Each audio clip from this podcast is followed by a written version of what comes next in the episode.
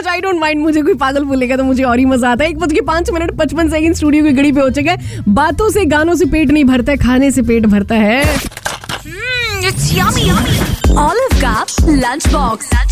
तो देखिए हमूस खाना हमूस खाना जो है वो सबको पसंद है मैं हमूस हुमुस जो है वो ढंग से बोल नहीं पाती हूँ तो प्लीज़ माफ़ी दे दीजिएगा मुझे तो बेरूती हुमुस जो है वो किस तरह से बनाते हैं, मैं आपको बताती हूँ जो यू नो जो चिट्टे वाले चने रहते हैं ना, सफ़ेद जो चने रहते हैं ओवरनाइट उनको रखो, अच्छे से बॉईल कर दो बॉईल करने के बाद अच्छे से वॉश करके ठंडे पानी के साथ उसको थोड़ा सा ठंडा अच्छे से कूल डाउन जो है वो हो जाए उसके बाद वो चिक पीस जो है, वो आप एक ब्लेंडर में डालिए और थोड़ा सा ताहनी पेस्ट जो है वो डाल दीजिए। थोड़ा सा सॉल्ट लेमन एंड सॉल्ट डालिए। उसके बाद क्रश्ड आइस जो है ना, वो अच्छे से फ़ूड प्रोसेसर में डाल दीजिए। अच्छे से मिक्स करिए।